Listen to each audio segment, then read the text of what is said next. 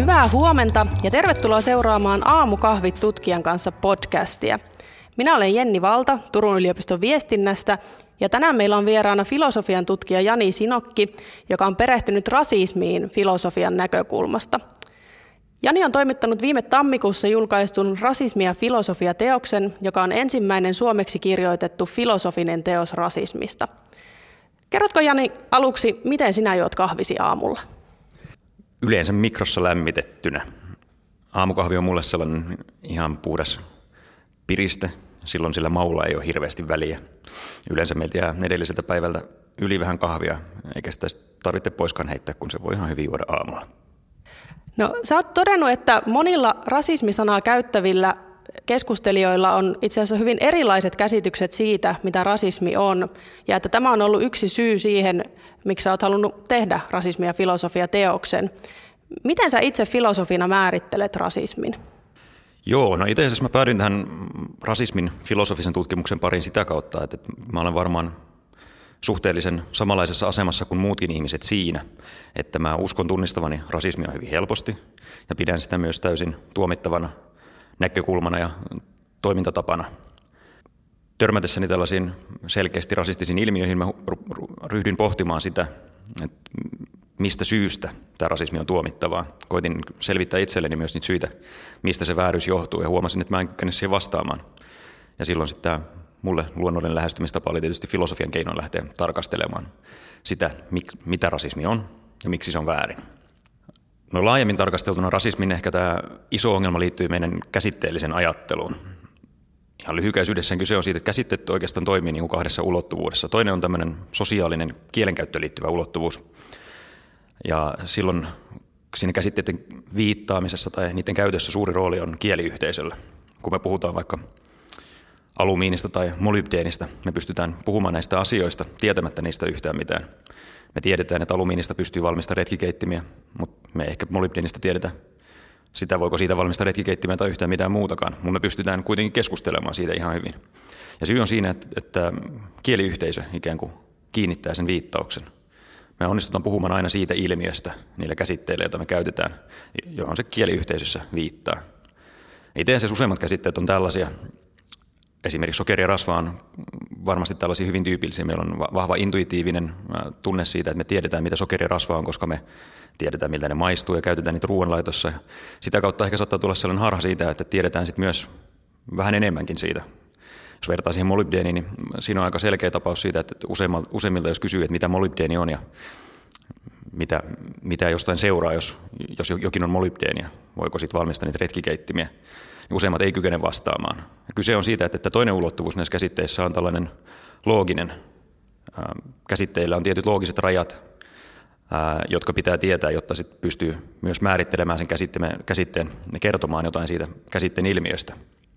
Sen sokeri- ja rasvan tapauksessa usein käy niin, että ihmiset nimenomaan kykenevät puhumaan asioista niillä käsitteillä, mutta ei myöskään tiedä, tiedä ehkä enemmän rasvasta ja sokerista, niiden kemiallisesta koostumuksesta tai siitä, miten ne vaikuttaa ihmiselimistöön. Mutta joka tapauksessa meillä on sellainen illuusio, että ikään kuin me tiedettäisiin näitä asioita. Rasismin tapauksessa tietysti tämä ongelma tulee siitä, että meillä on paljon tällaisia ihmisryhmiin kuuluvia tai ihmisryhmiin viittaavia käsitteitä, jotka toimii ihan samalla tavalla. Me kyetään puhumaan ihmisistä, ihmisryhmistä näiden käsitteiden avulla.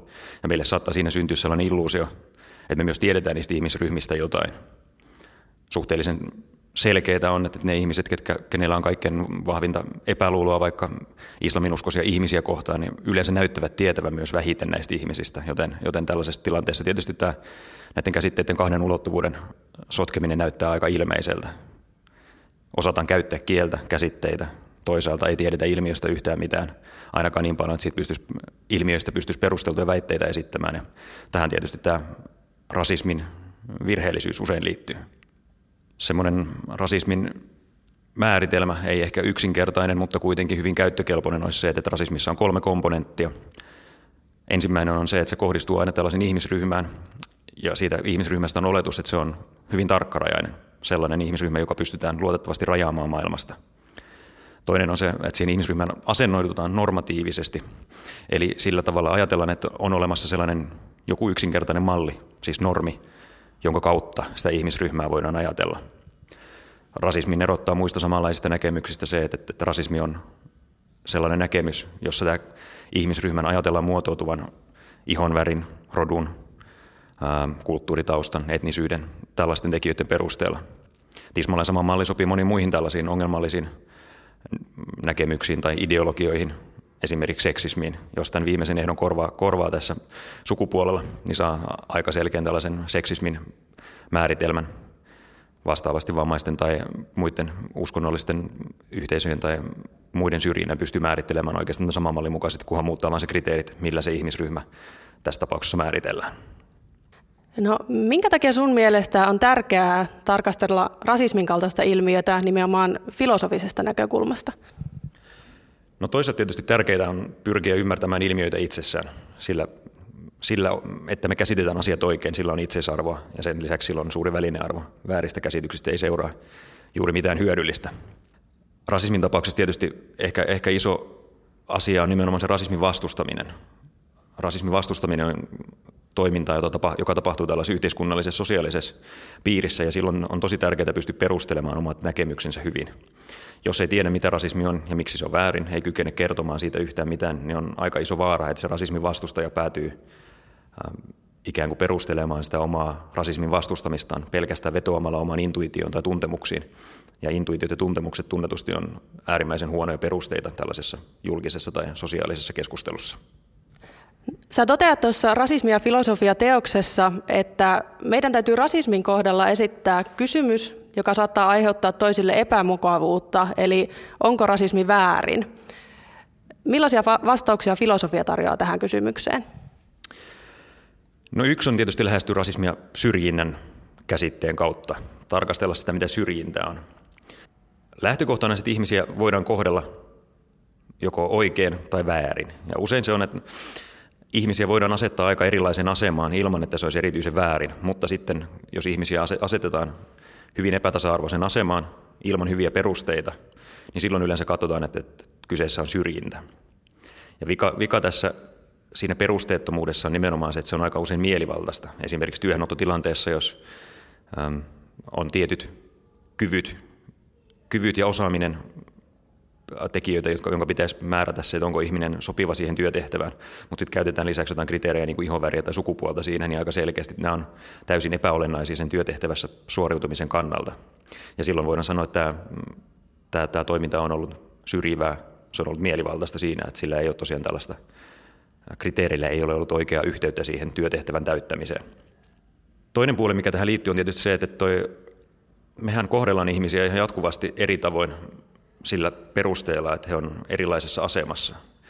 Esimerkkinä positiivinen syrjintä, esimerkiksi liikuntarajoitteisille ihmisille, niin heidän mahdollisuuksiaan pyritään parantamaan ja tasa-arvoistamaan sillä, että heille rakennetaan pyörätuoliramppeja ja otetaan huomioon se heidän liikuntarajoitteisuutensa. Tällaisessa rasistisen ajattelun tapauksessa aika ongelmallinen näkökulma on siinä, että se ilmeisesti tämä ajatus etenee siitä, että mikäli ihmisrodut tai kulttuuriset ryhmät olisivat jotenkin erilaisia ja toiset olisivat selkeästi toisia heikompia, niin siitä seuraisi se, että niitä voitaisiin jotenkin alistaa tai sortaa näitä ihmisryhmiä. Mutta tämähän ei ole lähtökohtaisesti meidän missään, missään tilanteessa meidän moraalin mukaista, vaan se, että jos, jos joku olisikin oikeasti heikompi, mikä ei siis pidä paikkaansa rasismin tapauksessa, jos joku ryhmä olisikin heikommassa asemassa, niin siitähän seurasi ainoastaan se, että niiden mahdollisuuksia täytyy pyrkiä parantamaan, jotta se tasa-arvoisuus pääsisi toteutumaan, eikä suinkaan se, että heitä voitaisiin alistaa. Tämä syrjintä tietysti on sitten tämän ihonvärin suhteen aika erikoinen tilanne. Meillä on varmaan vahva intuitio siitä, että aika monilla on vähän kategori, kategorinen suhtautuminen siihen, että, että, että kaikki erilainen kohtelu, joka liittyy vaikka ihonväriin tai roturyhmiin, niin se on automaattisesti rasistista, mutta tämä ei ole ollenkaan selvää. Tuossa mun toimittamassa kirjassa Veikko Launis antaa tällaisen esimerkin Roots-televisiosarjasta ja kysyy, kysyy siitä, että toimiko tämä T V-sarjan tuottaja rasistisesti, kun se tätä pääosaesittäjää, tumma, tummaihoista orjaa näyttelemään, tämän näyttelijä valitessaan piti kriteerinä sitä ihonväriä. Hän halusi autenttisen T V-sarjan tehdä, joten, joten vaihtoehtoja ei hirveästi ollut siihen, vaan ihonväristä tuli nimenomaan olennainen kriteeri. Tällaisessa tilanteessa näyttää se, että itse asiassa se on ihan, ihan perusteltua käyttää sitä ihonväriä kriteerinä, vaikka tässä tapauksessa tietysti nämä kaikki valkoihoiset näyttelijät asetettiin eriarvoisen asemaan. Heiltä evättiin tämä mahdollisuus saada tämä rooli pelkästään ihonvärin perusteella, mutta tämä ei näytä erityisen rasistiselta tapaukselta. Tässä sun toimittamassasi teoksessa todetaan takakannessa, että rasismi ei rajoitu vaan ilmirasisteihin tai tällaisiin nettiräyhääjiin, vaan kyseessä on laajempi ilmiö. Mitä tällä tarkoitetaan? Rasismi lähtökohtaisesti on varmasti just tämä intuitio ja ongelmat, jotka mä oon itse kanssa tässä lähtökohtaisesti ennen perehtymistäni ilmiöön niin olen kohdannut, on, on nimenomaan se, että meillä on, meillä on tällainen niin kuin tunnepohjainen kyky tunnistaa rasismia, mutta se rajoittuu näihin nimenomaan taas ilmeisiin tapauksiin. Useimmat rasismin tapaukset on hyvin räikeitä, ne on ihmistä halventavia, loukkaavia ja ne on moraalisesti täysin väärin ihan riippumatta siitä, että onko se rasismia vai ei, koska siinä on kyseessä niin, niin selkeä niin kuin moraalinen vääryys, mikä tapahtuu. Mutta sitten meillä on paljon tällaisia tapauksia, jotka niin kuin jollain tapaa näyttää liittyvän rasismiin, mutta jos on vaikea sanoa, että mikä siinä itse asiassa tekee, tekee siitä asiasta rasismia. Yksi esimerkki, jos tämä Yleisradion taannoinen päätös näyttää Pekka ja Pätkä neekereinä elokuva päivässä aikaan televisiossa ja ilman minkäänlaista kontekstualisointia, joka kertoisi yhtään mitään siitä elokuvasta. Sitten kuitenkin näyttää siltä, että siinä elokuvassa itse asiassa, niin eihän siinä, siinä ei tehdä mitenkään erityisen niin kuin stereotyyppistä pilaa tummaihoista ihmistä, vaan pikemminkin suomalaisista. Siinähän on kaksi suomalaista hölmöilijää, jotka maalaa ihonsa kenkälankilla tummaksi ja esiintyy amerikkalaisena jatsmuusikoina. Ja he nyt on ihan yhtä hölmöjä kuin he kaikissa muissa elokuvissa muutenkin on, mutta sitten nämä oikean naurun kohde on nimenomaan ne suomalaiset, jotka alkaa pokkuroida ja Menee, menee lankaan tässä näin. Tällaisessa tapauksessa on vaikea sanoa, mikä, mikä tässä nyt on oikeasti se suuri vääryys, mikä on päässyt tapahtumaan. Se on selvää, että niinku ongelmallisesta ilmiöstä on kyse, mutta sormen laittaminen just sen kohdan päälle, missä se ongelma piilee, on aika vaikeaa. No toisessa ääripäässä meillä on sitten taas näiden räikeiden ilmirasistien rasististen tapausten lisäksi on tällaisia toisia ilmiöitä, mitkä mun mielestäni kuuluu selkeästi rasismin alaan, mutta niitä on tosi vaikea tunnistaa, koska niissä ei ole tällaisia pahoja aikeita lainkaan. Yksi yleinen ilmiö olisi varmasti tällainen etninen romantisointi.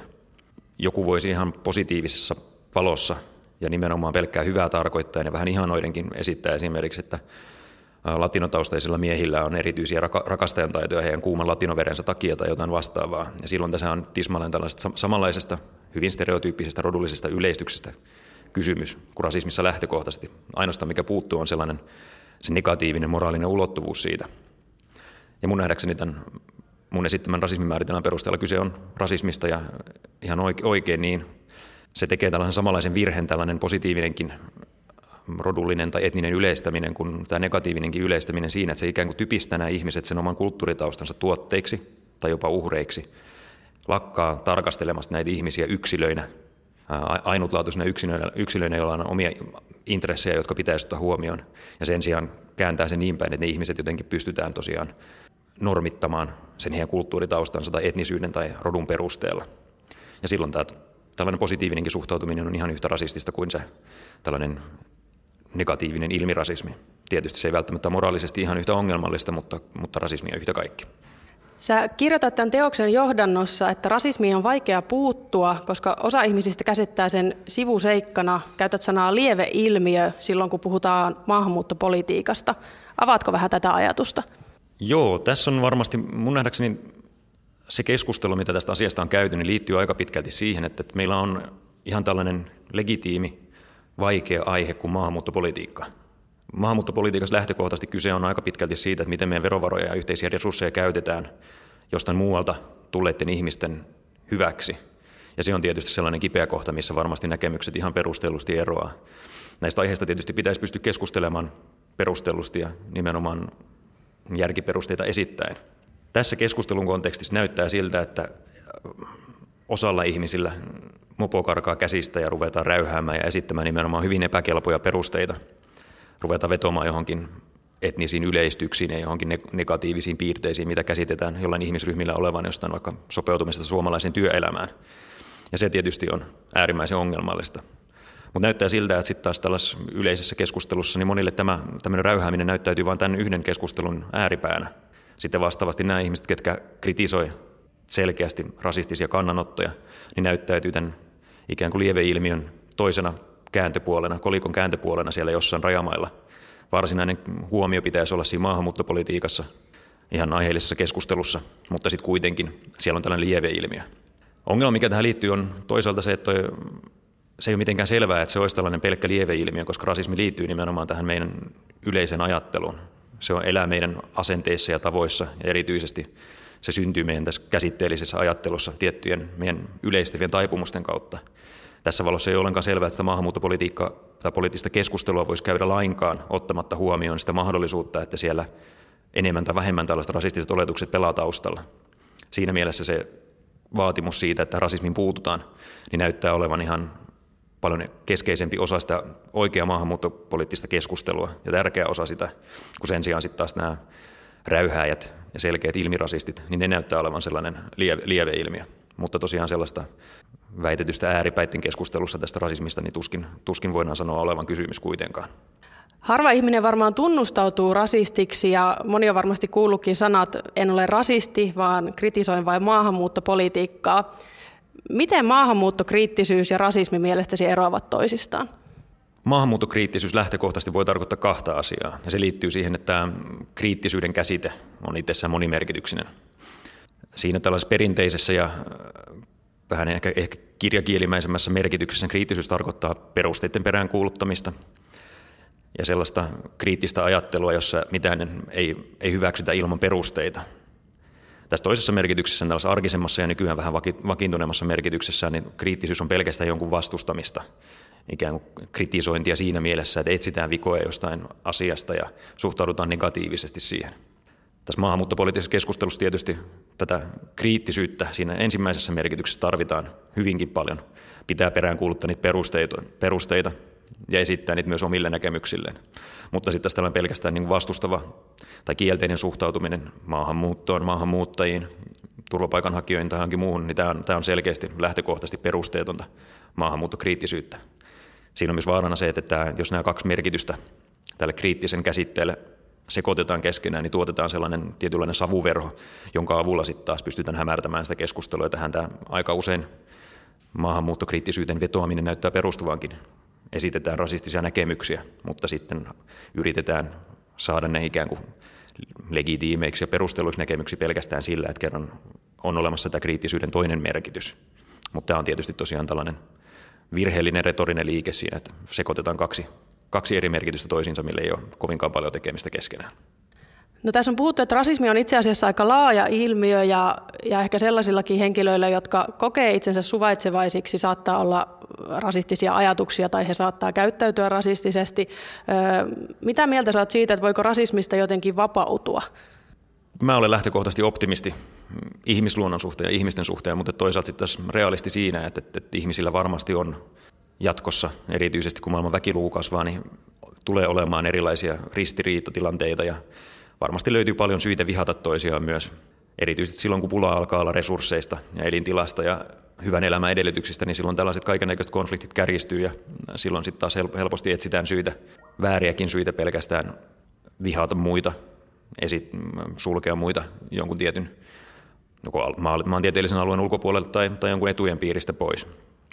Mutta toisaalta jokainen meistä pystyy pitämään huolen siitä, että kiinnittää huomioon siihen oman, oman ajatteluunsa, tunnistaa nimenomaan tämän käsitteellisen ja yleistävän ajattelun ongelmat ja pitää huolen siitä, että, että esittää niitä omia näkemyksiä ja muodostaa omat mielipiteensä vaan hyvin, hyvin perustein sillä tavalla, että ne oikeasti kestää päivänvaloa myös, myös siinä julkisessa keskustelussa. Mikäli tällaisen tilanteeseen päästään, että se keskustelu muuttuu ikään kuin perustelu, perustelummaksi ja järkiperusteita etsivämmäksi, niin siinä tapauksessa tietysti sillä rasismin elintilaa on mahdollista kaventaa aika paljonkin. Kiitos haastattelusta, Jani. Kerrotko vielä, miten päiväsi jatkuu tästä eteenpäin? Mä siirryn tästä pohtimaan Descartesin mieliruumisongelmaa ja koitan saada siitä vähän lisää tekstiä aikaiseksi.